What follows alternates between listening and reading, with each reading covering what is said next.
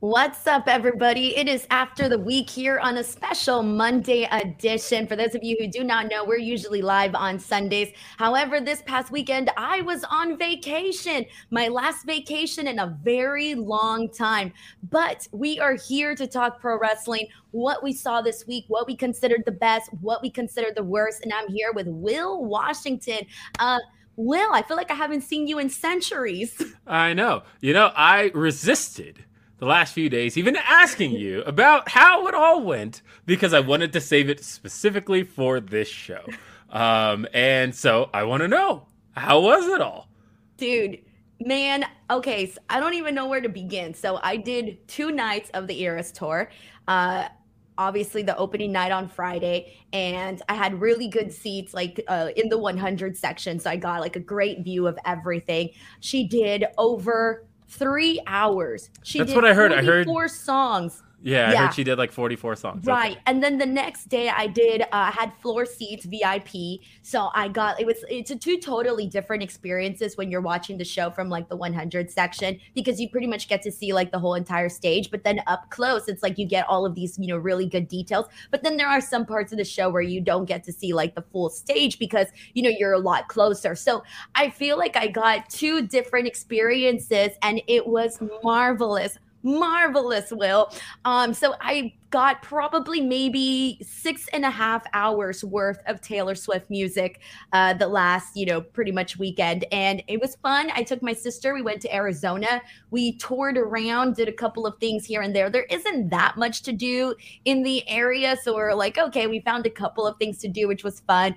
Um, but it, it was great. I flew to Arizona and then drove back. So uh, so yesterday I got home probably like around 6, six thirty, And then by then it was just like I'm done. I need to go to sleep and come back tomorrow and start the week fresh. But it's one of those things when you know when you go on vacation and you're like, damn, I got to go back to the real world. I got to go back to work. That's currently the feeling that I have right now where I'm like, oh man, my vacation's over. I know. I always call vacations like retirement cock right? Because it's like you're getting just a little bit of a taste of what it's going to be like when you don't have to do any of this stuff anymore. But then, like, no, back to reality. Um, how many times have you seen Taylor Swift live? I think this was my tenth time. Uh huh. Yeah, it's you been know, a couple of times now. I've been seeing her since the Fearless era. So I have to say, I have watched Denise over the last couple of years attend many a wrestling show, and uh, I've attended many a wrestling show with Denise. Sat Where right next going, to her. Will? Where are you going with this? I'm just saying this is the first time that I've ever seen you come back from an event and your voice is raspy. I know. I know. I sound like a smoker. yes. I'm just honestly, I'm surprised my voice isn't gone. Like, it sounds like it's going. Vocal cords, but I'm trying to like very like savor my voice because I still have a full week of shows to go. So I mm-hmm. can't be like, Whoa, you know, my usual self. So I sound like a smoker right now. I sound like I smoke 10 packs of cigarettes a day. You do. okay, well, let's get into the show. Let's get into the wrestling talk, everybody. Uh, it feels so weird because I took Thursday, Friday, Saturday, Sunday off from wrestling. That's four days of no wrestling where I was like, I'm not, you know, sometimes you just got to step away from whatever it is that you do on a full time basis. You know, I work 10 to 12 hours a day. So for me to take four hour, four days off was very rare. I don't do that very often. So for me, like it feels so weird, like coming back and getting caught up with everything that took place. You know, I saw one wrestling thing related this week one thing and it was only because you messaged me about it and I was like, "Oh shit." And that was the Kenny Omega uh, Hijo del Vikingo uh, matchup that was announced for Dynamite this week. But if it wasn't for you, Will, I totally was like, I'm not going to go on Twitter and look at this stuff like I'm going to tweet like my pictures and that's it. Like I'm not gonna go and look at anything. I'm not gonna go on the websites. I'm not gonna do my usual. Which thing. like this ended up being a good opportunity to promote your interview with Vikingo, and so like that was one of those like, oh, I even thought about it. I'm like, do I bug Denise with this? Yes, I do. Yes, this is the so... thing that you come Denise for. This is the this was the one exception. However, I was informed, and maybe Will, you can give me some uh, some light on this. Uh, I was told that apparently there was a bunch of Twitter drama uh, over the announcement of this, and boy, for I haven't seen it because I've stayed away from it um, because I didn't want to be on Twitter. But I was told that there was some mad drama when it came to the announcement of this match. And right away, I knew exactly what it was. And I was just like, what the hell's going on, guys? Come on. Freaking, I'm just going to give my thoughts here really quick, Will. And if you want to chime in on this, since you probably saw the drama unfold, I just want to say that Tony Khan booking Kenny Omega and Hijo del Vikingo is a freaking badass booking. I cannot wait to see this match. And I hope that Tony Khan basically gives this match a shit ton of time on Dynamite. I'm so ready for it. Um, and chances are for the people that were shitting on this for being a, uh, for people, I know I heard, I was told, Will, correct me if I'm wrong, that there was people that were upset because they didn't think this was a dream match. A little bit of Explain everything. Explain the drama, Will. Explain so, the drama because y- you were on this. I was just told. Yeah, so this is this falls under uh, the old Phil Lindsay adage of Twitter is the worst thing on the planet. Um, so, or at least he, he likes to say that Twitter sucks, and uh, he's right in this regard. So, um, of course, I had heard beforehand, and I had actually told you about this beforehand, but I had heard uh, from some pretty reliable sources that uh, this was going to be a really special episode of Dynamite, and uh, but I wasn't exactly sure what that meant. Um, and I heard that Thursday night, uh, and then Friday morning, the announcement comes that uh, it's going to be Vikingo versus Kenny Omega on Dynamite, and Tony Khan has announced it, and the graphic says Dream Match. And the discourse is going to do what the discourse says. Because the initial announcement got all of this excitement. People were like, "Oh my god, the match we thought we were going to see uh, in December of 2021, we're now finally getting to see on Dynamite on TV." Kenny Omega's first singles match since November of 2021, and it's in the same arena that he had his last singles match in, where he faced um, Alan Angels on Dynamite. So it's like there's a lot of things that come together. It felt really special. There was all this excitement, and then once all the people got their excitement out of the way. Then came the people who said one of two things of, oh, is this a dream match? You know, the, I, I don't consider this a dream match. I wasn't dreaming about this match at all. And it's like, well, missing the idea that somebody's dreaming about this match. So therefore, hell, the wrestlers involved were dreaming about this match. And so this is something that is special to enough of a sect of the audience to where you can call it a dream match and it works. But of course, the people who are like, well, I don't even know who this Vikingo is, so this isn't a dream match to me.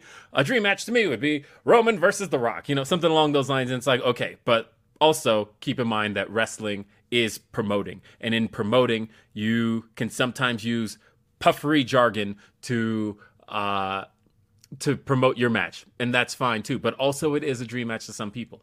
The other thing that people were doing was the whole, well, why didn't they take some time to introduce Vikingo? They could have announced this on Dynamite. They didn't say a single word on Dynamite. They're just announcing this now. So I did some digging. Did some digging all day. Uh, or all Friday evening and into Saturday morning. And I came to the conclusion based on everybody I talked to, and you know who I've talked to, Denise. And so it's I've come to some really reasonable conclusions that they did not find out. They've been trying to get Vikingo for this match. They've been trying to get him for a long time. They tried to get him for the Face of the Revolution ladder match. They've been trying to get him for a lot of things.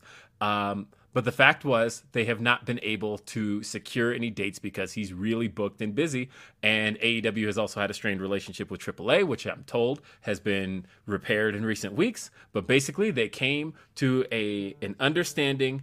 Thursday was when that came about, and so they didn't know Wednesday that this match was going to happen. And so on Thursday, that was when they learned. So for people who are like, well, why didn't they promote this on Dynamite? They didn't talk about it enough on Rampage. It's because Rampage had already been taped up uh, for Friday on Wednesday. So that's already in the can. They learned about this Thursday, and the only date they know that they have is next Wednesday's Dynamite. And so they, I think, came to the most reasonable conclusion of we've got one shot at this match. We've got one shot at Vikingo. We don't know when we're going to have him again let's do the match. Kenny's already in a bigger story that uh, just kicked off on Dynamite this past week. So this can fall as a dream match that also is more of a pit stop for Kenny on his way to what's going to be a bigger picture as we saw at the end of Dynamite this week. So I thought everything here was good. Um, as far as the announcement was concerned, but as far as the discourse was concerned, it's just more of the same stuff. It's all of that. Uh, well, what about the casuals? Why didn't they introduce Vikingo to the casual fan? Blah blah blah. And to all of that, I say, I'm not even going to say look him up. I'm not even going to say Google him because I know people get mad when you say that. Although, if you look at um, the Google Trends for Vikingo, they're up like 800%. So, like, clearly people are doing that. But anyway, I'm not going to say that. What I am going to say is if you've never seen a Vikingo match, that's okay. You'll see one on Wednesday. And this can be your introduction to him. That's fine. It is fine for your first match to be this one. And if you come away impressed and want to see more of him, that's a good thing. Um, I just I know there's this thing where people will kind of um like I, I've seen it a lot this week where I'm seeing people who have been trashing on this, who have been saying, "Oh, Tony didn't promote this enough." Oh, uh, this isn't a dream match. Oh, who cares about Vikingo? Things along those lines. And then when AEW fans get mad about it, the response to it is, "Oh, look, AEW fans just can't take criticism." It's not necessarily criticism to AEW fans if you're just raining on their parade, which is what it feels like is happening there in those moments. Um, it'd be one thing if it's like a a generally if it's generally seen as a detrimental thing. I can see where it's like, okay, that can be con- seen as constructive criticism. But when it's just like, wait, the fans are excited about something, we need to tell them why they shouldn't be excited that's not really constructive criticism to me. Um, and it's just obnoxious. I participated in one little piece of this discourse where I just you always do, Will. You no, no, no. I, all I did was after I confirmed every little detail that I just said to you about how this match came together. I'll my tweet simply laid out all of those details and then said to anybody reading this tweet, my question to you is knowing that you learned about if you were a booker and you learned on Thursday that you have Vikingo coming in and his only available date is next Wednesday. And you've already taped your previous TV, so you have no other TV to promote them. You can insert a video package into Rampage, which they did. But other than that, what would you do in this instance? And I left it open to people. I wanted to know what people's genuine answers were with knowing exactly what we know about how this came together. What would you have done? the mostly like the objections were like, well, I just wouldn't have booked the match. I would have put Kenny in something else. And it's like, but okay, you have one opportunity at this match and you just you pass up on it because um, of your belief of how things should be promoted. Okay, that's fine. But that was the only thing I was willing to to contribute to this awful, awful discourse. So there's a lot of things that I want to touch on here, and I'm going to touch on them very quickly because when I heard that this was happening, I, I kind of had already had a feeling because I quote retweeted and I put my video out with Vikingo where Viking, because this was a match that was, you know, tried to made multiple times, you know, in AAA, uh, you know, they tried to make it happen. And, you know, unfortunately, shit happens, card subject to change, and it wasn't able to happen. And this was a conversation that I had with Vikingo. And he basically told me during that interview, it was basically, uh, you know, this, we're going to try to make this match happen. I'm going to try to make this match happen. This is my dream match. This is the match that, you know, we've been, you know, so many fans have been wanting to see. And, uh, you know, it was one of those things where I even told him, like, dude, I'm reading in between the lines of what you're saying here because he was basically telling me this match is going to eventually happen in AEW at some point. But it was clear that he didn't know when. And I even told him, oh, cool, I'm not going to ask you any more questions about this because I legitimately want to be surprised. Because sometimes, you know, they're not going to tell you, they're not going to spoil the surprise there and in the moment, but they gave you enough enough to basically hint at, hey, this is happening. This is something that's in the works, right? And so, you know, right away it was like, oh shit, like I gotta, you know, put this out there. And right away I noticed one thing, and it was that there were people that were upset about this, putting like snooze emojis or or who or this and that. And right away, this took me back to two different occasions that I recall this happening.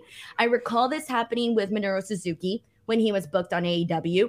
I remember this happening with Ishii when he was also booked in AEW. So anytime there is a group of people that I don't know. I don't know if it's like they don't want to see these cool matches be booked because they don't know the person or they don't want, you know, it's really the extreme people that take the tribalism way too far, where I don't think they want to see cool things happen in the promotion that they're not a fan of because, you know, and so the only way to shit on it is by saying, well, who's this person? Who's that? Who's that? And I remember when the whole Minoru Suzuki discussion came up, oh, I chimed in on that. And I was, and first of all, I thought it was very, like, when it comes to certain people in the industry, certain people who have done things who are game changers in, in, in pro wrestling, uh, whatever you want to call them, trailblazers, this, this, and that, I feel like there is a there is a, a thing where you should kind of be aware of these people, right? Now, with the Vikingo situation, it's different. I get that there's not a lot of people that are familiar with Vikingo, and that's totally fine.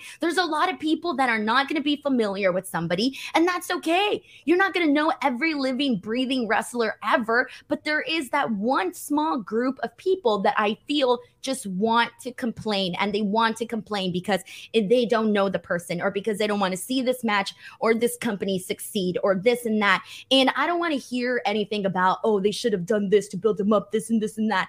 I recall back in the day, WCW doing this, you know, with people. For example, Rey Mysterio. How many times wasn't it just like, here's Rey Mysterio, this is the match, you're gonna have it because oh yeah, the cruiserweight division literally was just guys just dropped exactly. into the show. Yeah, exactly. Absolutely. Imagine if we didn't get introduced to guys like that. Come on. So for me, it was one of those things where I'm like, nah, uh, on top of that, it also kind of bothered me because I was told about some of the discourse that was going on around this. And there were some comments that were made that I also kind of felt was tied into because, oh, because he's a luchador. Oh, you it's almost like you're telling me that because he's a luchador and because he's primarily known in Mexico that he can't be considered in a dream match scenario. And to me that was really upsetting when I saw some of the comments or rather I was told about some of the comments that were going out there. And I knew it the second that this was announced I knew that there had to be some portion of that that that was going to be an issue. But with all that being said I know this is just a small minority of people that are, you know, complaining and this and that. I know for a fact that when the Vikingo goes out there and there's a lot of people that don't know him, they're going to become like instant freaking fans, man. There's a reason why this man is booked all over the damn place. There's a reason why for a while they didn't even want to stream his matches. Finally, they allowed that to do that when he finally got brought into the independents. The second he was brought into the, the second he got his visa um, for the United States to be able to work in the United States, Will, it was an explosion of he, we want to book him here. We want to book him here. You know, GCW is grabbing him for a bunch of dates. Defy all of these people. And so I just want to say that I'm freaking stoked for this match. And it's okay not to know or be aware of someone, but that does not mean that it's not a dream match for a group of people. Keep in mind, there are more promotions outside of WWE, outside of AEW. There are so many more promotions. Um, okay, so I really wanted to touch on that because I was uh, I was a little bit upset when I heard this whole thing, so I had to kind of let out some of that frustration. But, and, and to the people who got roped into it, just remember this is what's going to happen. Anytime you, as a fan, are excited about something, especially if you are a fan of really any outside promotion, you're going to deal with the trolls who are there to rain on the parade and just like let it go, let, let it slide. Um, it's it's all bad faith nobody's engaging in this in good faith. I have not seen anybody engaging in this in good faith. Even people that I've worked with that um, that I've had respect for, uh, who have engaged in the negative side of it. I even don't necessarily think that their arguments are fully based in good faith. Right, right, exactly. All right, heads up, guys. If you do want to help support this podcast and you want to, you know, just keep us funded, keep us going on the special Monday edition of the show, uh, please feel free to send in any super chats. We will read your questions, your opinions, your statements, your hot takes, whatever it is. Uh, feel free to send those in. We actually got our first one here from Taylor Cannon, who says, "Congratulations on the new gig, Denise. You deserve it." Uh, thank oh, you yeah, so much so to Taylor. We're gonna address that elephant in the room. yeah. So, I mean this is literally so for those of you who haven't seen my Twitter yet, I'm officially uh, joining Busted Open Radio.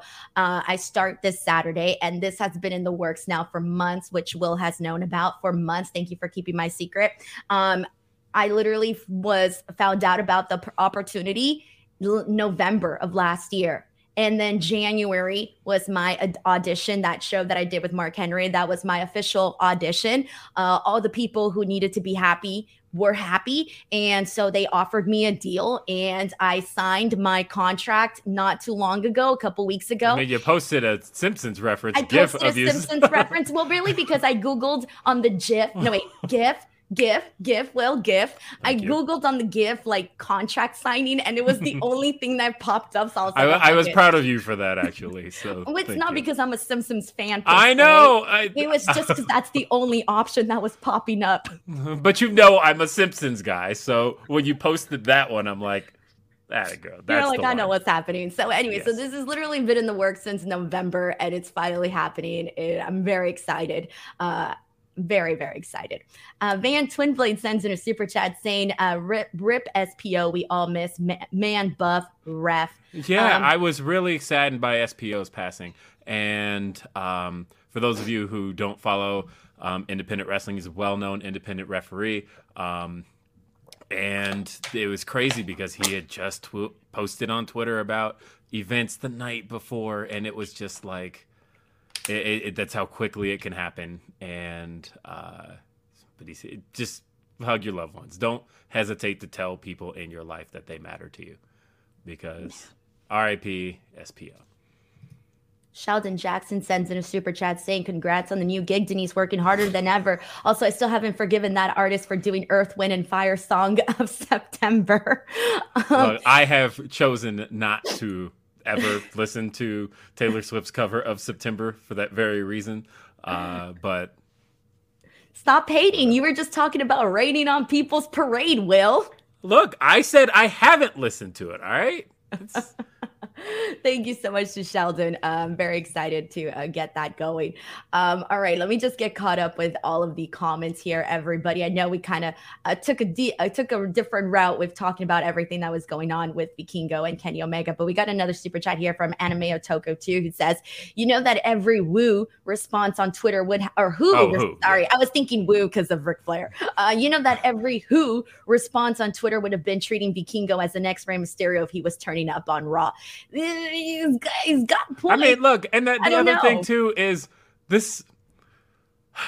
You guys have to think of it uh, when I say you guys. I know I don't mean our audience because I know our audience knows better. But when like people see the dream match scenario and things along those lines, like you really have to think about the fact that just think of it from a country perspective and thinking about the fact that he hasn't had, um, you know, his TV experience in the United States has been like Impact, right? So like this is really a, an opportunity to see a match that under previous circumstances wasn't possible. Almost like you could only dream up this scenario. Almost like it's a dream match. So that's one way to look at that. Another thing is, if your first introduction to somebody is a match on TV, that's happened before. That's how we got introduced to Ricky Starks. That's how a lot of people got introduced to Eddie Kingston. That literally was just like, hey, here's a match featuring this person. That's happened. I either way, just watch it this Wednesday and enjoy.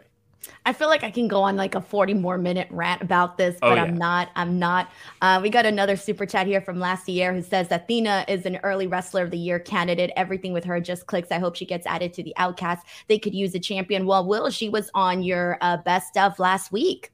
Yeah, she's been very, very good. I think in this heel role as ROH Women's Champion. She is cooking. I think that I wasn't sure what she was going to end up doing at Supercard of Honor, but it was announced on this week's episode that she's facing Yuka Sakazaki at Supercard of Honor. That'll be really awesome. Um, and I think just continuing to let her reign and dominate and be this bully character that she's being, I think is excellent. She's doing really great.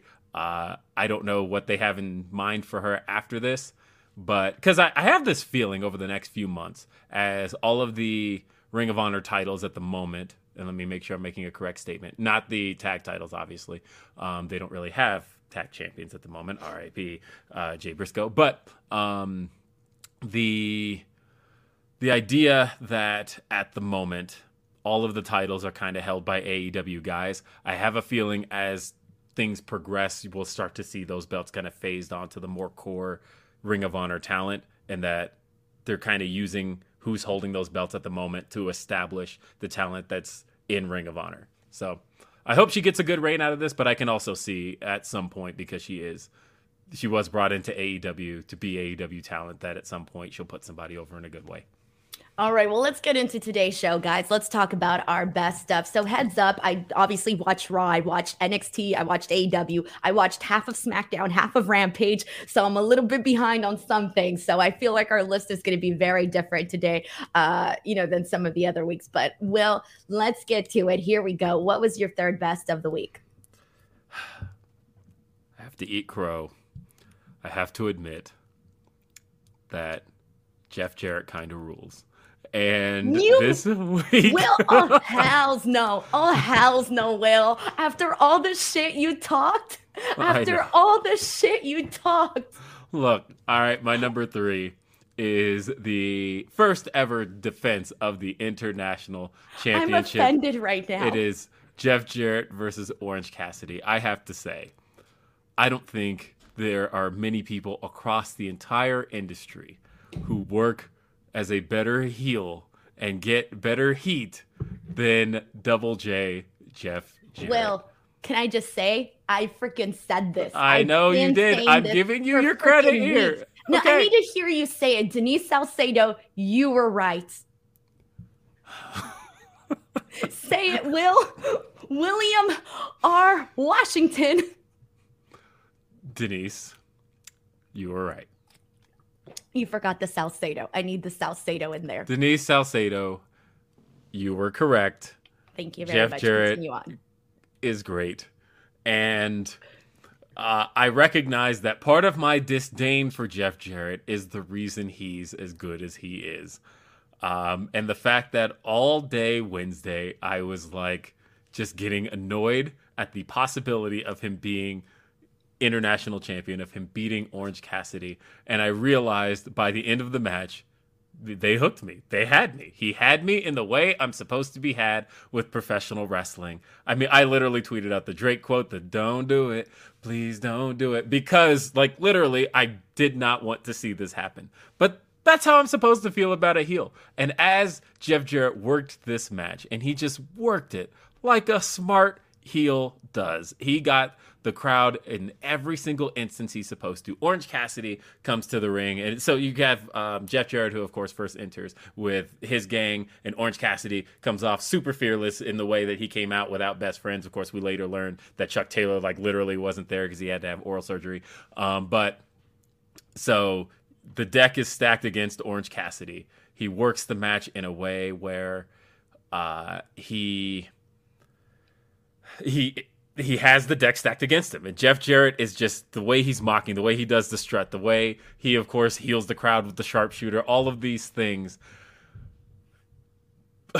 he he's he's good at this. Like in the end, in hindsight, after Orange Cassidy, of course, won after Trent interfered, I realized that I probably wouldn't have hated as much as I thought I would have Jeff Jarrett winning in this scenario, and it would have made sense.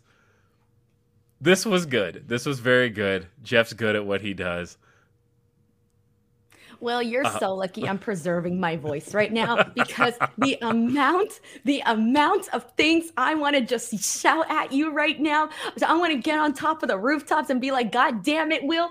And here's the thing that I want to say. The reason this did not make my top three this week is because, and I'm gonna pull this comment up here from Vance Rollins, who says it sucks that TK didn't pull the trigger on it. And I completely agree. I think that Jeff Jarrett should have won. I think that had he won, there would have been this massive, just like people, either it's going to be two sides of it. There's going to be people like me going, oh, yeah, let's go with this. Let's see what Jeff Jarrett's going to do with this belt, especially as the heel that he is. And then there was going to be people on the other side of it that were like, you got to be fucking kidding me, this and that. Jeff Jarrett's going to be the champion. How dare he defeat Orange Cassidy? You knew we were going to get those two sides of the, uh, you know, of the spectrum. And so for me, I was a little bit bummed out that he didn't pull the trigger and have Jeff Jarrett win. I honestly honestly think it would have felt it would have felt uh, just I don't know, different. Sometimes you need to let the bad guys win, you know? And so I was disappointed that Jeff Jarrett did not win this match. I think this was the time to do it. Get a little bit, let, let people get a little angry, let people have a little bit of fun with it. Uh, I think they, I, I think Jeff Jarrett should have won, and that's the reason why it's not on my top three. I mean, I, I will say the reason it made my list is because one thing I came out of this, and I've been feeling this for a while. Um, Orange Cassidy, I think the numbers are starting to work in his favor and show that he truly is uh, a big pull for AEW. He is one of their top stars, and I came away from this feeling like you know with all, and we'll talk about the the opening segment later. I'm certain, uh, but talking about kind of all of these stars that AEW has kind of developed over time. And who's ready to to go at MJF, another person that AEW developed to get there. Um, I came away from this feeling like at some point Orange Cassidy has to challenge MJF. He does feel like, uh, and because we've only seen that match, what uh, I know, I remember we saw it back in 2020 because Orange Cassidy and MJF faced each other for the second Dynamite Diamond Ring, um, but we never really got much of a feud out of that. And I feel like he is starting to feel like somebody who could be in that position. And so it's it's two levels here. Orange Cassidy Cassidy. Orange Cassidy is feeling like the top babyface that the company has and on top of that, uh, Jeff Jarrett feels like a legitimate hateable heel. It works.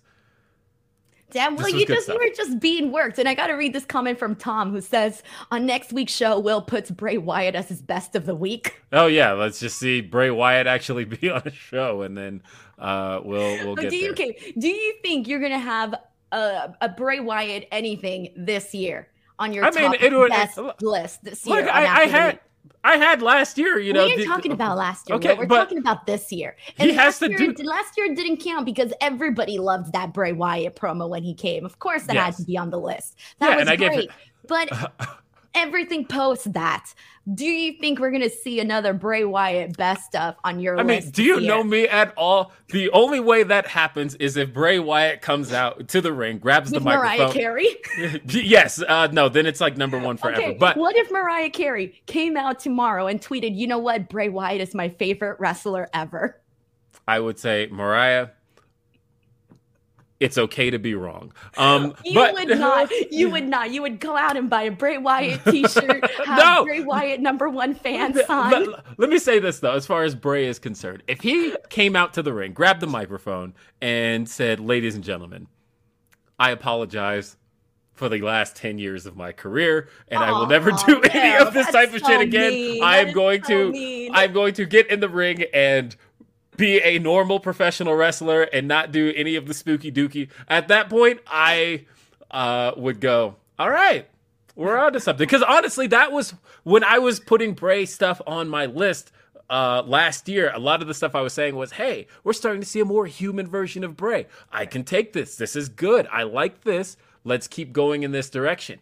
And then they didn't keep going in that direction, and that stinks. So I will always encourage more of a human version of Bray. And if we, the closer we get to that, uh, the better I will feel about him as a performer. I get it. I get it. But hey, now, you never know. You never know. All right, Let's see what happens. Denise, it's your turn. Speak now. Sure turn. Your okay. number three. So my number three is going to go to the debut of Taya Valkyrie in AW. So the reason this is going on my number three is because you know I've been following Taya's career for such a long time now. You know I've seen her, God, I've seen her wrestle everywhere, uh, mm-hmm. everywhere, and um, I think that Taya is such an incredible wrestler. I think that she has something so special where she goes in there and she is this legitimate badass. You don't have to suspend your disbelief. That's always something for me that I really enjoy to see. And you buy her matches with whoever she's in there with, whether it's with another woman, whether it's with a man, because she wrestles all types of different matches. It doesn't matter. She's very, very good. And I just think that she has been hustling and busting her ass for so long that she is somebody where I'm like, damn, she really deserves to be, you know, on the top, you know, promotions, whether it be WWE or AEW. When she was in WWE, I really did think that she could have been a person that was easily brought into the main roster, like straight to Raw, straight to SmackDown, and she could have had some phenomenal feuds with any of the women that you would have put her in there. Um, she went the NXT route. They put her on NXT, fine. They changed her name, Franky Monet. She's it's pretty much still an extension of her same character of Taya Valkyrie. But um you know she goes out there and i remember when she had this confrontation right off the bat with uh with raquel and we're all thinking like okay good you know they're taking her right to the top of the of the you know of the nxt women's uh title picture and this and that and i'm thinking oh this is going to be so great and then unfortunately they didn't do much with her and it was one of those things where then you know everything happened the pandemic and just so much of these things that you know were out of her control ended up happening and so you know she gets released she never got her moment in WWE. And that was really sad to see because she could have definitely had a strong, uh, she could have had a strong run and she would have been so many people's favorites on there. She could have had awesome matches with whomever. So I was always thinking, like, man, I really hope I see Taya in AEW because, you know, that's the next promotion where you're going to get the most eyeballs. And so for her to finally get there and finally have this moment in AEW, I just thought, you know what? That is years and years and years of hard work. Like she's somebody like you have to have like I have so much respect for her. You know, she's Canadian not only did she didn't just go and work, you know, the independent scenes and independent scene in the United States, she went and busted her ass in Mexico, learning how to speak Spanish, learning how to go out there. Shit, I like I just think that it's so hard to do something like that, especially as a woman, as a woman who doesn't know the language and having to go out there and be fearless and do that in another country. Um, it, it's just, it's, it's something very admiring. And so, anyways, so um, I also like the way that they did this, the swerve of it all, where they had Jade Cargill go up against Nicole Matthews, who uh, you know, I didn't know who she was or anything, and they did the quick squash, this and that, and then finally having Jade Cargill basically saying like, "Oh, is this all we have? Is this all Canada has to offer?" And it was in that moment you're like, okay Let's see, is Taya going to come out? And then she finally comes out. She has this confrontation with Jade Cargill. And then I got to watch her uh, squash the squash the match that she did on Rampage. Um, this feels like the first time that there is an opponent for Jade Cargill that I can legitimately buy as someone who can defeat and actually take the title away from Jade Cargill. Because one of my things that I have not necessarily liked is that I feel that for so many of Jade Cargill's matches, they really haven't always given the challenger a reason to for the people to actually re- believe or buy or trick them into thinking that they're actually going to defeat Jade Cargill. Every match has kind of felt pretty direct and pretty much similar to so many of the previous matches. And so for me, this feels like such a big program. And not only if they play their cards right, not only is this program gonna, you know, do what it needs to do, for Taya in AEW to get her started off on the right foot, but it's also going to continue to elevate Jade Cargill because being in the ring with someone as experienced as Taya is only going to make Jade Cargill look even better. Um, I'm hoping that Taya either has a great program with Jade where uh, you know Jade continues to get over, or if she just wins the title. I would love to see her win the title. I think it would be time. I don't know if they want to get to some interesting number. I don't know if that's in the plans or what, but I would like to see Taya become a TBS uh, champion. Uh, thoughts, Will? That's not what I was expecting on your list at all. But I can I can see why you see it that way. Um, and I agree with the idea that Taya is the first person that feels like she's at Jade's level. I feel like Jade has had some some good challengers. Like I feel like Red Velvet was a good challenger, but everybody felt like they were kind of climbing the mountain. Whereas I feel like uh, Taya does come off as the first challenger to Jade that is the mountain, that is another mountain like she is. And I love that. Of course, they both have the same finisher, so therefore, uh, there's stuff you can do with that. Um, I do think that this is the type of challenger Jade needs. And yeah, I'm in on this. This feels good. Hell yeah. All right, let's go. Let's keep it going. Uh, number two, uh, Will, what was your second best of the week? My second best of the week was very, very good. It was the opening of this week's Dynamite, uh, in which we saw the pillars. And this was something we all speculated about literally last week. We talked about it on this show. That and the only concern I had was how do you insert Sammy Guevara into this when really Sammy's already like got a thing going on. He's involved in the the trios title stuff. Um and that happened later in the show. But uh, either way, they found a way to do it. Start with the opening of the segment. MJF makes his way out with the sunglasses on. Uh, and he's ready to celebrate his bar mitzvah. So, uh, those of you not in the know on this uh, particular topic, my wife is Jewish and uh, comes from a Jewish family. Um, and so she watches MJF with a very close eye um, for a number of reasons. But one of the things she appreciated about this segment was she loved its authenticity through its absurdity. She was like, I can tell this was written and put together by, if not MJF himself, somebody Jewish in the room had their fingerprints on this because it was very much a she she loved that it felt like it came from MJF. And it very much did. Um, so, of course, he opened the segment and he berated the fans. He talked about um, how, you know, Judaism is the only religion that matters uh, and uh, we're the chosen people. Um, and I had concerns about that, of course. I always, I will always I have love concerns that he about. had the guts to go there. Are you kidding I know. me? I loved it. I'm not I gonna al- get offended. no, it's not getting offended. Yeah, it's it's I about loved it. it's about positioning the fans to boo it. That's where I get, but that's where I get concerns, right? Because it's like there's so much I think anti-Semitism because out there's there. some people, but and there's some people that I know they don't like the low hanging fruit stuff. I'm sorry, I love it. I don't care. I don't care. I, I. I will just always have concerns about putting the fans in a position to possibly to hate on yeah icy. right and that that's I, I'm always like on the fence about things Well, along those rational, normal people are gonna react in a rational, normal way. Right, but there's always that guy in the audience that's like, Of course. uh, yeah, that's that's going to use it as an excuse to basically spout some yeah, that makes sense. yeah anti-Semitic stuff, and so I'm always like, uh, you want to give people that power, but I feel like they did it right here. I thought it was very good, uh, and of course, then um, uh, just as the celebration gets underway, though, he is interrupted by Jungle Boy, and.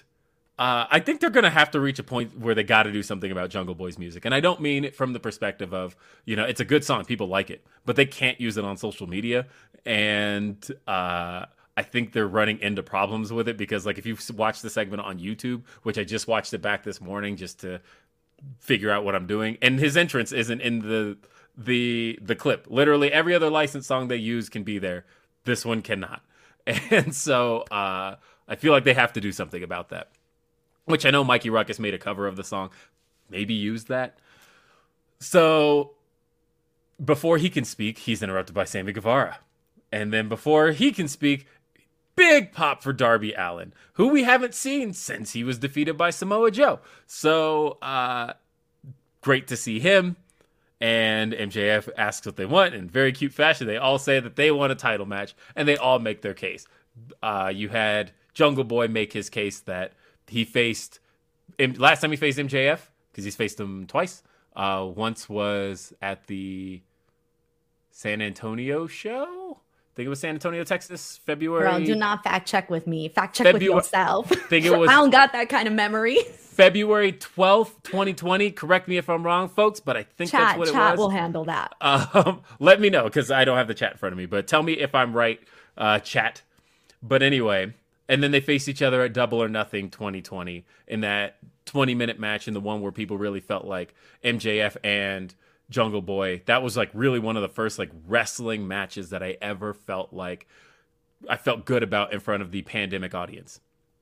Um, and so after that, we then, the, but he then mentioned how yeah, after that, MJF cheated to win, and they went their separate ways. They went on very different paths. Jungle Boy talks about how he uh, went on to wrestle on Dark and Elevation, and uh, meanwhile, MJF has never wrestled on those shows. Hell, MJF has never even been on Rampage. And I said that out loud. As soon as he mentioned the Dark and Elevation thing, I was like, wait, hell, MJF has never been on Rampage. And then uh, Jungle Boy goes, Have you even been on Rampage? And I was like, Damn, he brought all that up. Some There felt like he was. February twelfth, 2020.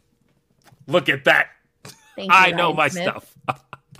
uh, so either way, I had no doubt about that. By the way, uh, You know what? Well, now you just now you're just wanting the the attention. Okay, now you're just wanting the attention. You're just wanting the like, oh, know. so great.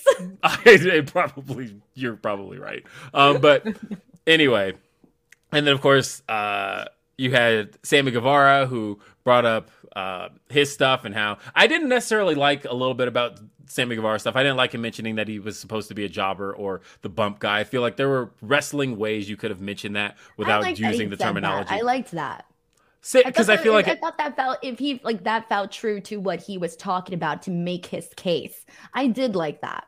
I feel like in the context of the show though, what does that mean? Well, everybody knows that there's going to be those guys that are, you know, just positioned to be in certain spots.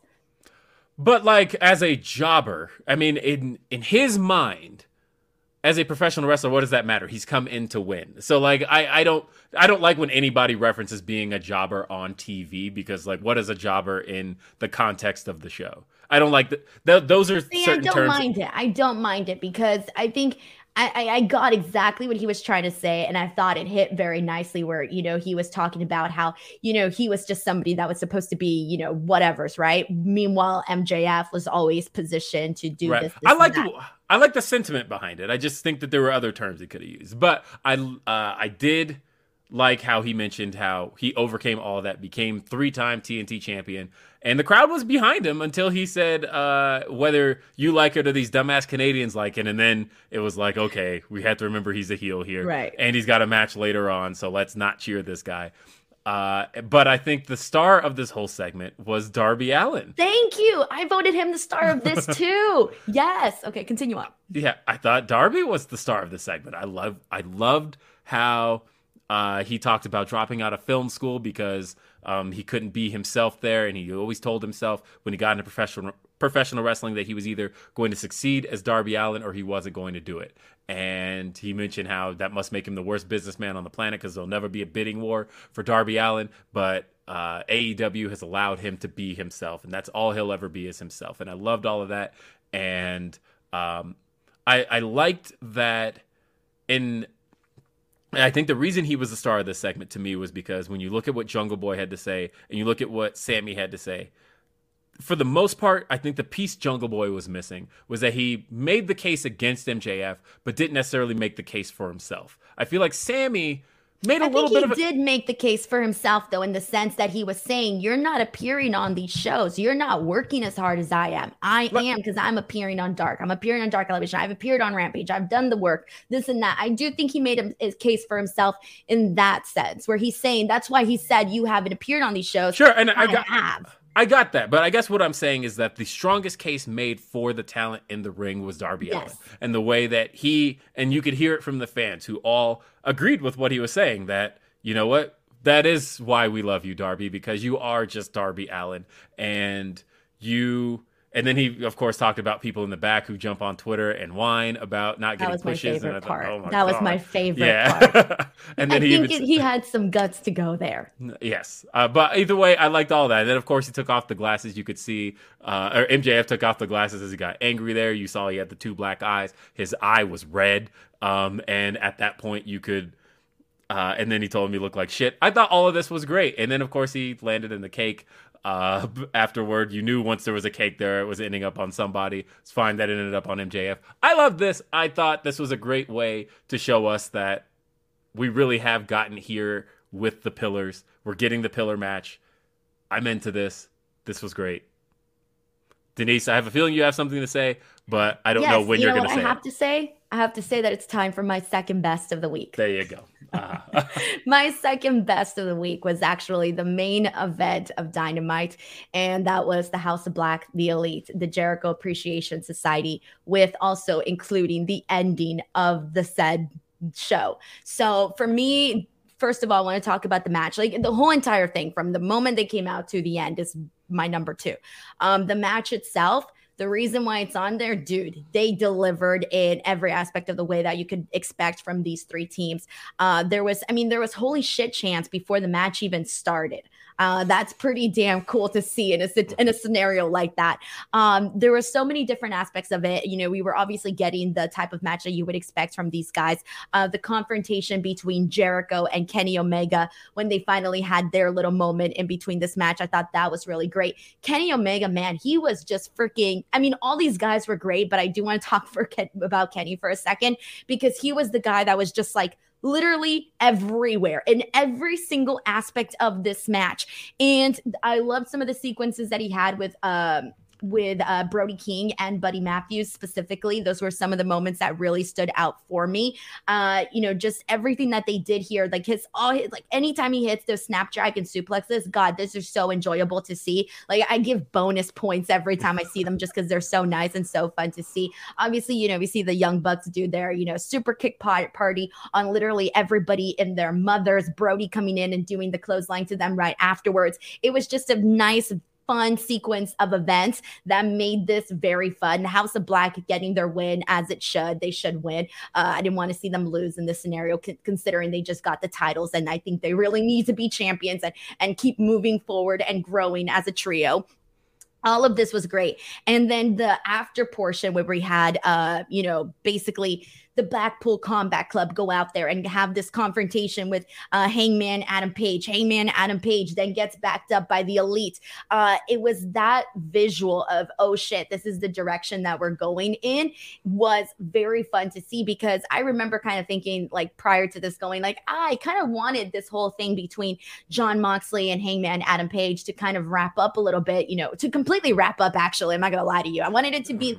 I thought that Revolution was the nice way to close it all out and have that ending right. Um, and when they continued it, I thought, okay, well, let's see where they go from here. And the fact that this is now the direction that we're heading in, and that you know we're including the elite on this, and we're having this, you know, this circle back to the history with the Hangman, with Hangman, and uh, with the elite. All of that to me kind of felt like a big deal. I thought they did a really good job of closing out the show, making you feel excited about what you can expect for uh, you know the coming weeks. So this to me had to be on my second best. I'm sorry that this didn't make my list. I really am because what? I because I love this so much. Um and and so now I'm curious. I don't know what your number one is. I mean, you have to know what my number one is. I think the chat knows what my number one is. But do I? Uh, yeah, was that one of the shows I watched? I mean, what if I missed it? You may have missed it. I don't know. Okay. But either way, uh, I had a lot of fun with this match. I think all of these guys have a reputation for being able to put on uh, this type of content. And so you knew what this was going to end up being. Uh, of course, I didn't even think about the fact that we've never really seen a three way trios match. And so to to pull this off the way that they did, uh, and and even tease the fans with certain things, because of course this was in Winnipeg, Manitoba, Canada, so you get to see Chris Jericho, um, who was Winnipeg royalty, and they showed that earlier in the show. You get to see Kenny Omega, who uh, this was really his first time getting to perform in front of this large of an audience in his hometown. And when those when they did the tag ins and uh, like Chris Jericho gets tagged in, and then Malakai gets tagged in. The crowd is like, "Holy shit!" And then Kenny tags Malakai, and we see Kenny and Jericho in the ring again, and the crowd is going nuts. And then everybody gets jumped, and they go to commercial break. But the way they were able to tease that stuff was a lot of fun. Um, and I think the ending especially. I, I've I've said the best TV endings in general, but especially AEW. I felt like they haven't done this in a while. Of uh, hook me into wanting to see what's going to happen next week. I feel like that's the way you've got to go off the air. And it had been a while since they had done so, but the way that they integrated everything from earlier in the show with Hangman and the Dark Order getting jumped by the Blackpool Combat Club, Hangman being isolated, making his way into the ring, and then as soon as Blackpool Combat Club gets up on the apron, the elite enter the ring and crowd goes nuts and we go off the air. That's like peak nitro stuff. That is exactly the way you want to, a show to go off the air because you get everybody talking about what the possibility of things are are next. And of course, after the show went off, um, we got footage of Kenny Omega not being okay with this. Kenny left the ring, um, and he wants no part of this. And I don't know if you saw Being the Elite this morning, but I haven't yet. No, the show ends with Matt Jackson starting up a group text, um, and he texts Hangman and Nick and Kenny, and he's like, "All right, let's get the gang back together." And then you see Nick responds uh, positively, and Hangman responds positively, and then it says Kenny has left the group chat. And so, not even left them on red. He left the group. he chat. left the group chat. So a lot of things could happen here. Um, I've seen people speculating on the possibility of a Golden Lovers reunion. Um, and I wish, and there is that possibility. It feels like it. Yeah, right. But then I like the idea of, you know, it's just Kenny being reluctant to team with Hangman after all of their history together over the last couple of years. But then on the top of that, you have the Blackpool Combat Club, who isn't fully complete at the moment because there's one member of the Blackpool Combat Club who's at home and he's witnessed a change in their demeanor. Is he okay with this? I don't know. I feel like you know, we can go into double or nothing with the possibility of a four on four match, but both teams have that reluctant member. One has Kenny on this side, the other has Brian on this side. Is Brian okay with this? Is Kenny okay with this? I'm suddenly into this story. I love this. It plays well into all of the folklore of the elite. I am all in. Let's go. Alrighty, so let's go ahead and uh, press on from here. Also, let's see. Hold on one second. All right. Um, why am I forgetting what's next? Is worse It's next? it's, it's worse. yeah, of the worse. Oh my god, this always happens. I'm like, wait, what's next?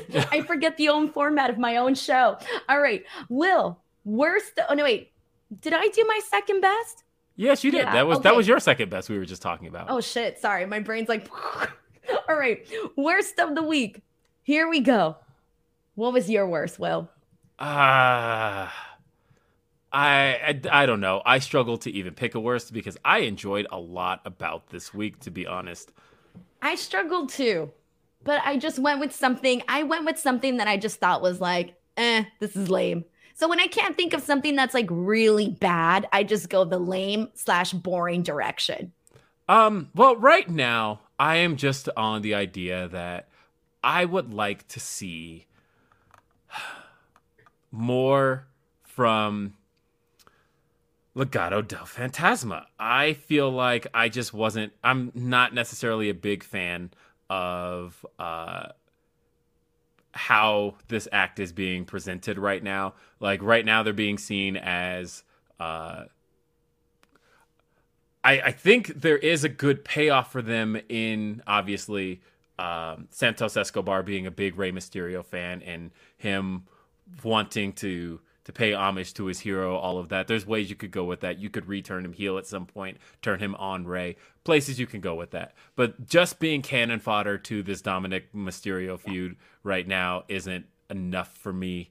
And I just want to see more. So again, I liked so much from this week's TV that this isn't even like a this sucks. This is just more of a come on, guys. Like give me more. And I just feel like this match was so short. Um, it was really just both of the I feel like both Zelina and Santos basically served as cannon fodder to uh, Dominik's feud with Rey and to uh, help empower um, Rhea a little bit more. And I feel like Rhea needs a lot more. Like I, I feel like the the stuff with Charlotte took a step up this week. I Um, liked I liked their promo, the back and forth that they did there. I thought she I thought Rhea did a really good job of like putting Charlotte over, but not in a way where uh, you know, in a way that serves a purpose, right? Where she's talking about why she actually picked her to be her opponent at WrestleMania. I did like it, and I did like that it actually led to them actually getting physical with one another because that was one of the things that I think was Yeah. also kind of lacking in this feud was you wanted to see them really, you know, go to town on each other. This still really does wrong. not. I, like I, this is one of those times I'm really hoping Dave's wrong because this is not feeling main event worthy. And uh, the big reason that I feel it's not main event worthy, I talked about this on Grapsody. The So what day. else would you consider right now that has been announced so far main event worthy? Oh, nothing that's been announced so far, but the thing that hasn't been quite announced, you know, should be the main event.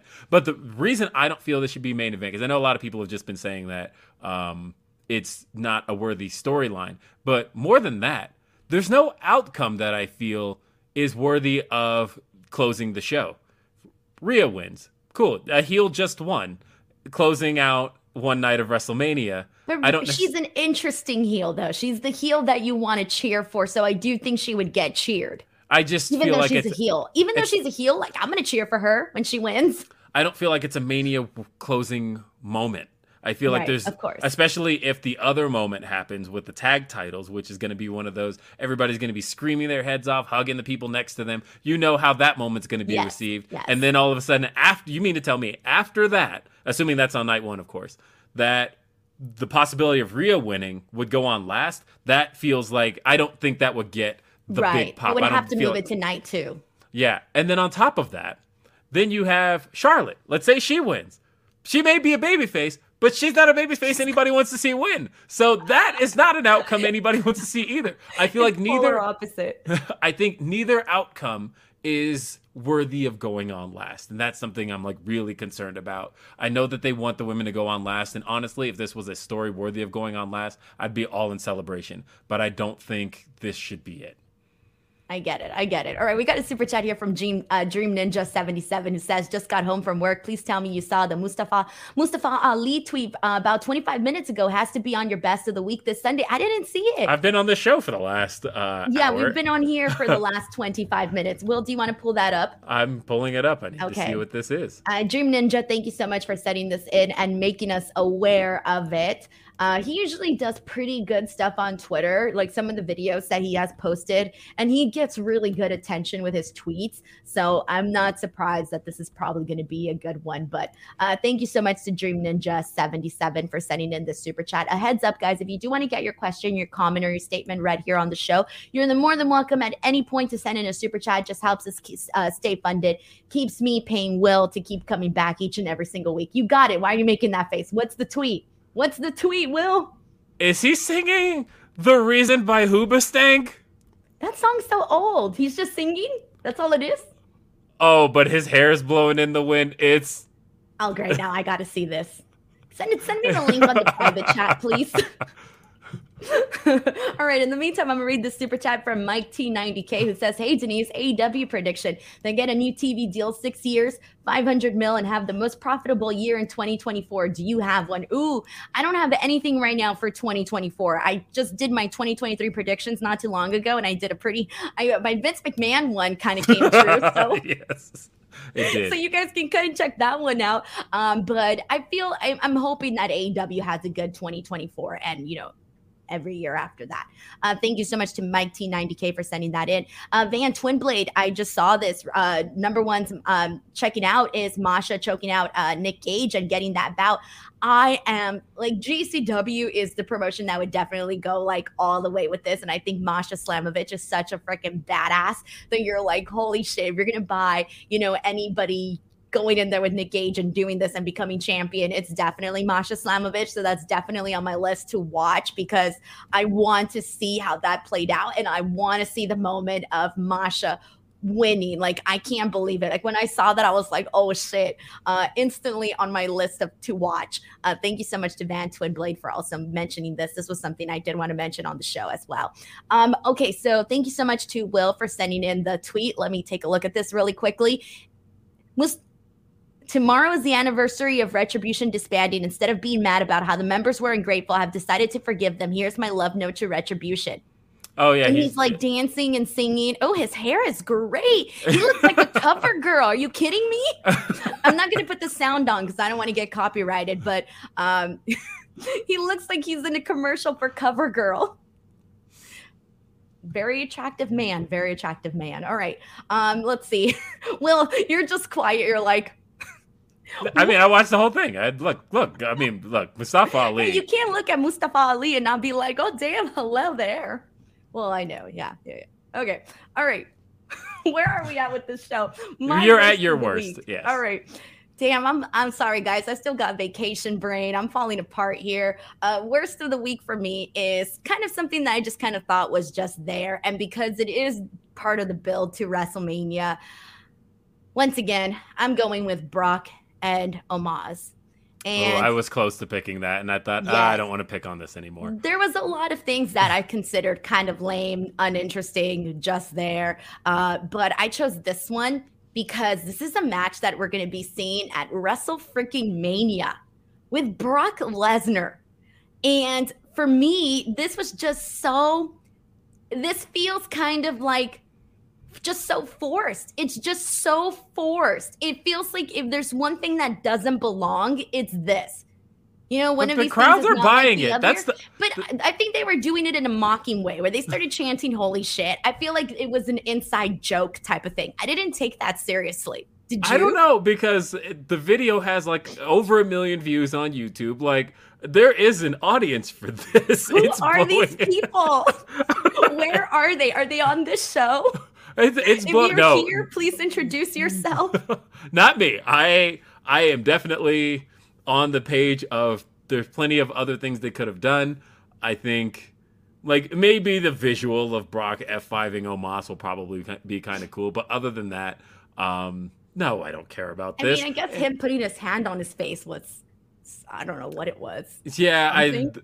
But like the the messing up the one spot of getting thrown out of the ring, and that told me, okay, is that what this match is gonna look like?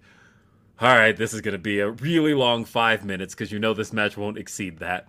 And I'd be uh, surprised if it exceeded five minutes. I mean, if it even went five minutes, excuse me. Yeah, Maybe they're gonna do one of those things where they, because you know, every year they try to do like the beat the record of, oh, fastest win in WrestleMania. problem with that is this, that it's six seconds now because of The Rock beating Eric Rowan. So And like that's I don't think that they can. Six seconds is just so fast. Yeah.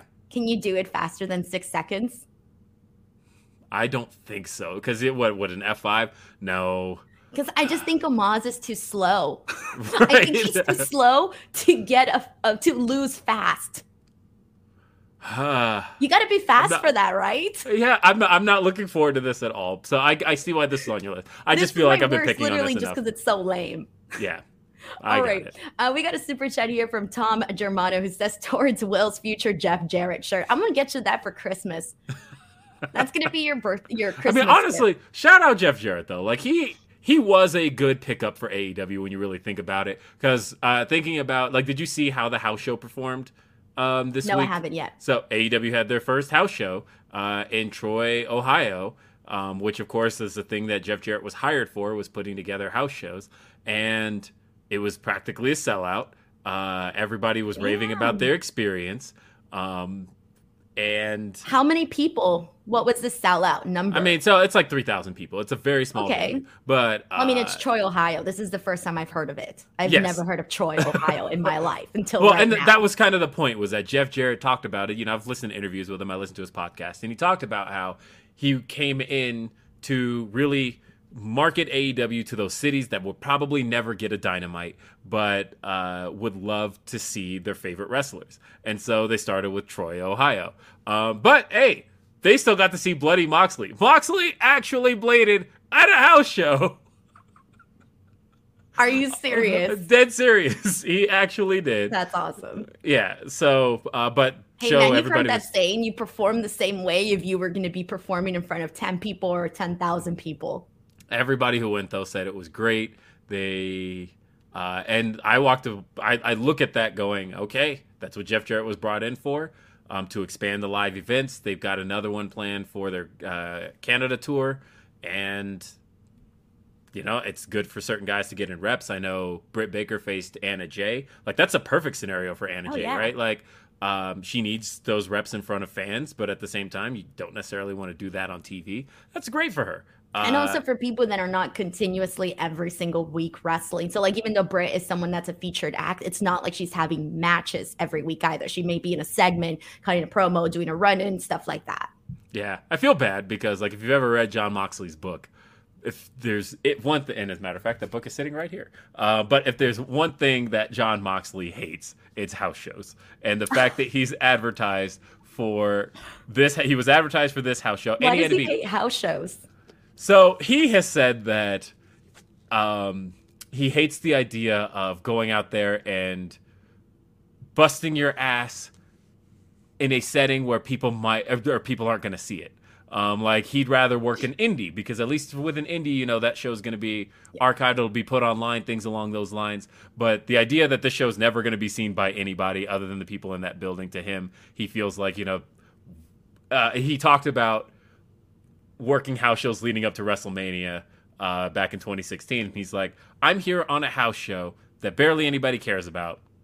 I've got a WrestleMania match coming up. If I get injured at this house show, I'm screwing storylines and nobody even saw it happen. And so, like, it, I think it's funny that house shows are his least favorite thing, and he is the front guy advertised on AEW's two house shows. And he got pulled from an indie booking to do this house show because uh, and he, he still hasn't gone on his vacation. Still hasn't gone on his vacation. I'm like, oh my god, Jon Moxley having to work these shows.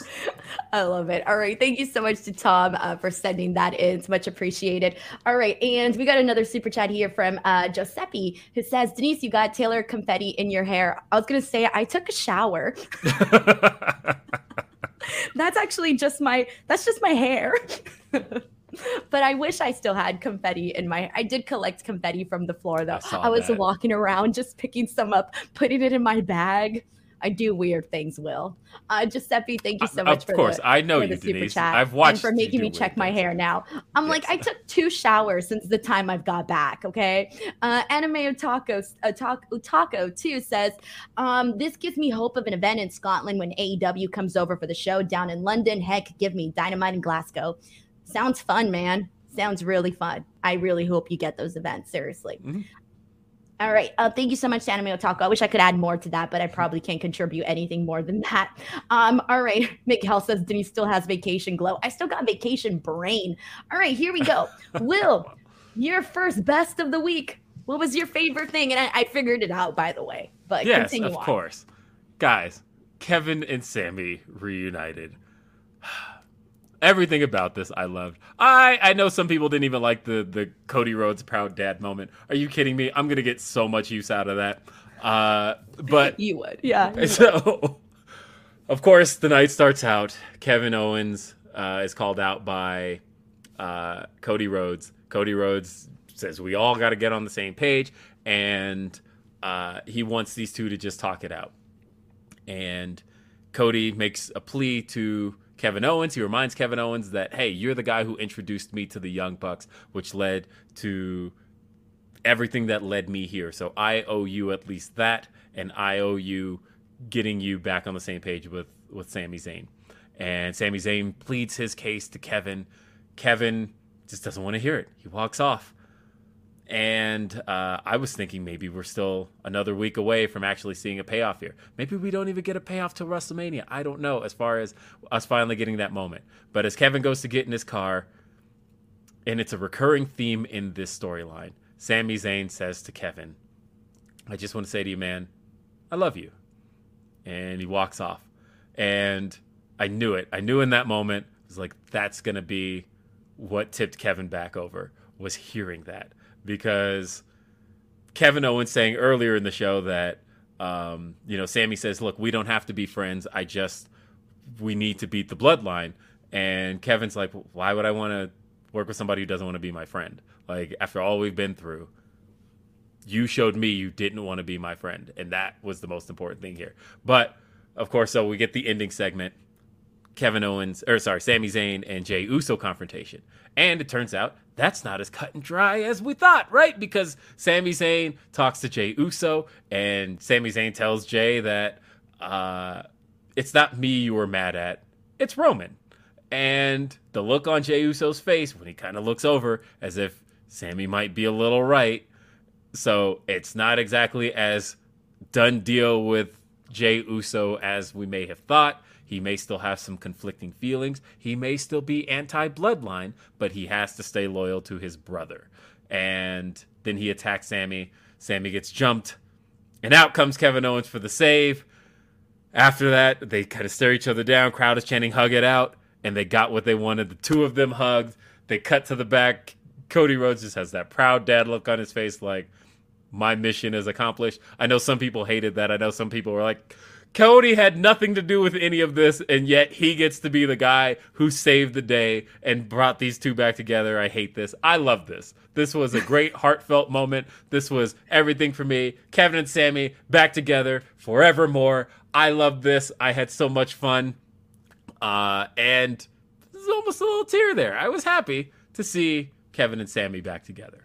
So I watched this this morning today. Mm-hmm. Actually, right before the you show. watched this right before the yeah, show. Yeah, like literally right before the show. I was literally watching it as we as I hopped on. I'm like, "Hi, Denise." She's like, "Sorry, watching SmackDown." Yeah, I was trying because I'm like, okay, I know something happened on SmackDown, so I got to make sure to watch that. So I did get to watch like the main segments for uh, SmackDown. But anyway, so for me, this like the beginning, I think for me didn't necessarily work as much. You know, the whole, you know, Cody kind of like being the freaking, I don't know, mediator between them. But I did like when uh, Kevin Owens was still just not not complete sold on it. You know, he walks out, all of that. That was fine. But I will tell you what my favorite part of all of this was, besides the big moment where Sami and Kevin Owens hug it out. That was great. And the fans are like, well, you know, great reaction. But for me, the part that I most loved about all of this was how, how angry Jey Uso was at Sami because he said, you know, he tells him, everybody, you know, I hated, I disliked you from the from day one. I disliked you. You know, everyone liked you. You know, even Roman Reigns liked you. Everyone liked you, but I did it. And then him basically saying that, you know, he embarrassed him by he finally sticks up for him and then Sami Zayn goes off to embarrass him and he tells him like you were a fake ass oos you know everything that he kind of said in that moment that was my favorite part. That to me was the part that I was like you know what? Like Jey Uso yeah you can it's one of those things where you're obviously on Sami Zayn's side in the story but you can clearly see and also understand the perspective of where Jey Uso is coming from, where you understand why he's stuck with his with his brother. I mean, shit, it's his twin brother. You understand why he's stuck with the bloodline. You understand why he did what he did, but you also understand how he can be upset at Sami Zayn for all of this. So to me, that was my favorite part in all of that. That actually kind of made to me that felt like a big moment. And so when we finally had Kevin Owens come out there and help out Sami Zayn, that was cool to see because you were wondering when it was going to happen, how long they were going to hold off until WrestleMania. And you knew they had to pull the plug eventually because we're winding down. Like we're literally at WrestleMania in like two weeks or whatever. And so it, it for me, the specific moment that I most loved though was Jey Uso t- saying his shit to Sami Zayn and having his moment to defend himself as to why. I actually thought this was better than what Jey Uso did the um the last week because I didn't really care for Jey Uso's speech the last week, but this one to me just hit a lot stronger having that face to face with Sami yeah, Zayn. So I, I, get it. I feel like I get why this was on your number one. For me, it didn't make my number one, unfortunately. I'm sorry. Um, my number one is actually going to go to something we already talked about on this show, which is why I didn't talk about it and I continued on. And it was the opening of Dynamite. Now, I'm not going to go and rehash everything that uh, I was going to call you MJF, Will, everything that everything that Will said, but I do want to just touch on this really quickly and why it was my number one. The reason I went this direction, Will, is because I felt so excited about all of the possible scenarios that can be had here. All of, you know, with Darby Allin, with Jungle Boy, with Sammy, with MJF, all of these guys, whether they go, you know, the direction of going and doing all of these singles matches, whether they just go flat into the four way, whatever it is that they decide to do, for me, that was exciting because, you know, we've been talking so long about, you know, the future of AEW, the future of AEW. Well, shit, the future's here. It's here and now. And this is the time to get creative with it. This is the time to do something with it. And I loved Jungle Boy coming out there and, you know, doing his portion of the promo where, you know, we just talked about it earlier, him talking about how MJF hasn't done all of the things that he does. I didn't think that um, it was one of those things where Jungle Boy started, and I'm like, oh, it's really good. But then Sammy Guevara did better. But then Darby Allin did the best. So to me, it felt like as each promo went on, the next person kind of outdid the previous person.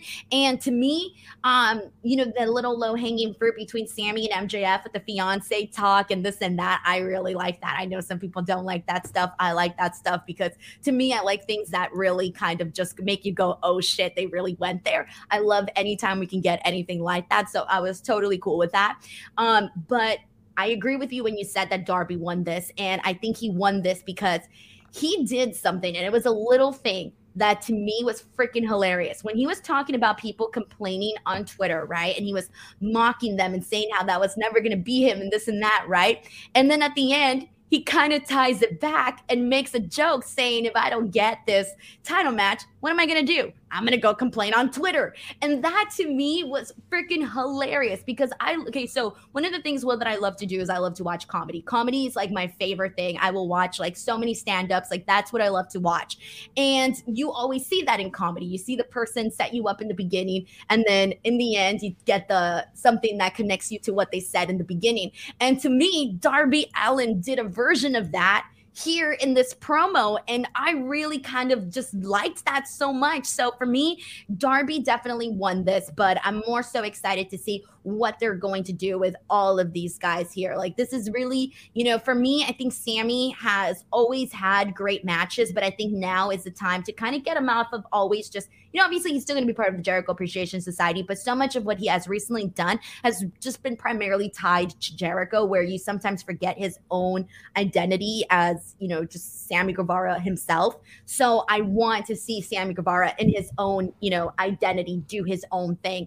And, uh, you know, Darby this is the perfect way to launch him off of that, you know, losing the TNT title and this and that. And Jungle Boy, I mean, he's pretty much a jungle man at this point. He put away Luchasaurus. He freaking sent Christian Cage like a million feet below the ground. So for me, this was definitely the best way to move forward with all of these guys where they all needed this and need this to continue to grow on AEW. So this to me was my favorite thing of the week. Yay. It's my second favorite. I know, I know, I know. So you already talked about it. So there yeah. you go. No, um, I'm glad it's on the list. Exactly. All right, everyone. So there you go. That was after the week here on the special Monday edition. We will be back at our normal time next week. Uh, so please make sure to join us. We're here on Sundays at 10 a.m. Pacific Standard Time, and we talk about everything that went down the week, just like we did right now. Um, but before we go, uh, Will, please let the people know where they can find you and all of that good stuff. Uh, so I can be found on a number of shows I do. Um, I do Grapsody, I do Day After Dynamite. Speaking of which, if you're a fan of Day After Dynamite, um, I don't know how you spend your midnights, but next week, uh, because I'll be traveling, I'll actually be doing a late night edition of Day After Dynamite. After dark. Yeah, it's gonna be Dad After Dark, Ooh, and so Dad After Dark. We know what Dad does after dark. so therefore, uh, next week's edition will be uh, at midnight Eastern because um, it still has to be day after dynamite so i have to wait till it's technically day after dynamite somewhere. So therefore i'm holding it right at midnight. It'll be a late night edition of day after dynamite next week Cole Henderson sends in a super chat saying, Will mention on dad with a wonderful co host this week. His wife had great perspective on MJF's bar mitzvah. Also, happy birthday, Will's wife. And that's true, by the way. I wanted to mention that earlier because I've never been to a bar mitzvah. I didn't even know what to expect. So I didn't know how, like, how correct or incorrect what they were going to do was going to be, you know? Right. Yeah, and, and, that's true that my wife does share a birthday with MJF. She was born March 15th, 1989, and therefore she got to um, she got to celebrate on Wednesday. That's why I didn't get to watch Dynamite live. So, um, yes, a belated happy birthday. Thank you. Thank you, Cole. Thank you, Cole. Alrighty, everyone. Uh, as for me, just please make sure you guys subscribe to this channel. Uh, I just surpassed 95,000 subscribers. I'm so freaking close to 100K. It is nuts. Um, WrestleMania is in two weeks, and I'm going to be covering a multitude of events. Uh, so I'm going to be posting so much content up here. It's going to be like up the butt crazy, okay? Like for reals. It's going to be nuts. So make sure you guys subscribe to the channel and check the check us back out here for after the week week on Sunday. But until next time, we'll see you guys later. Bye, everyone.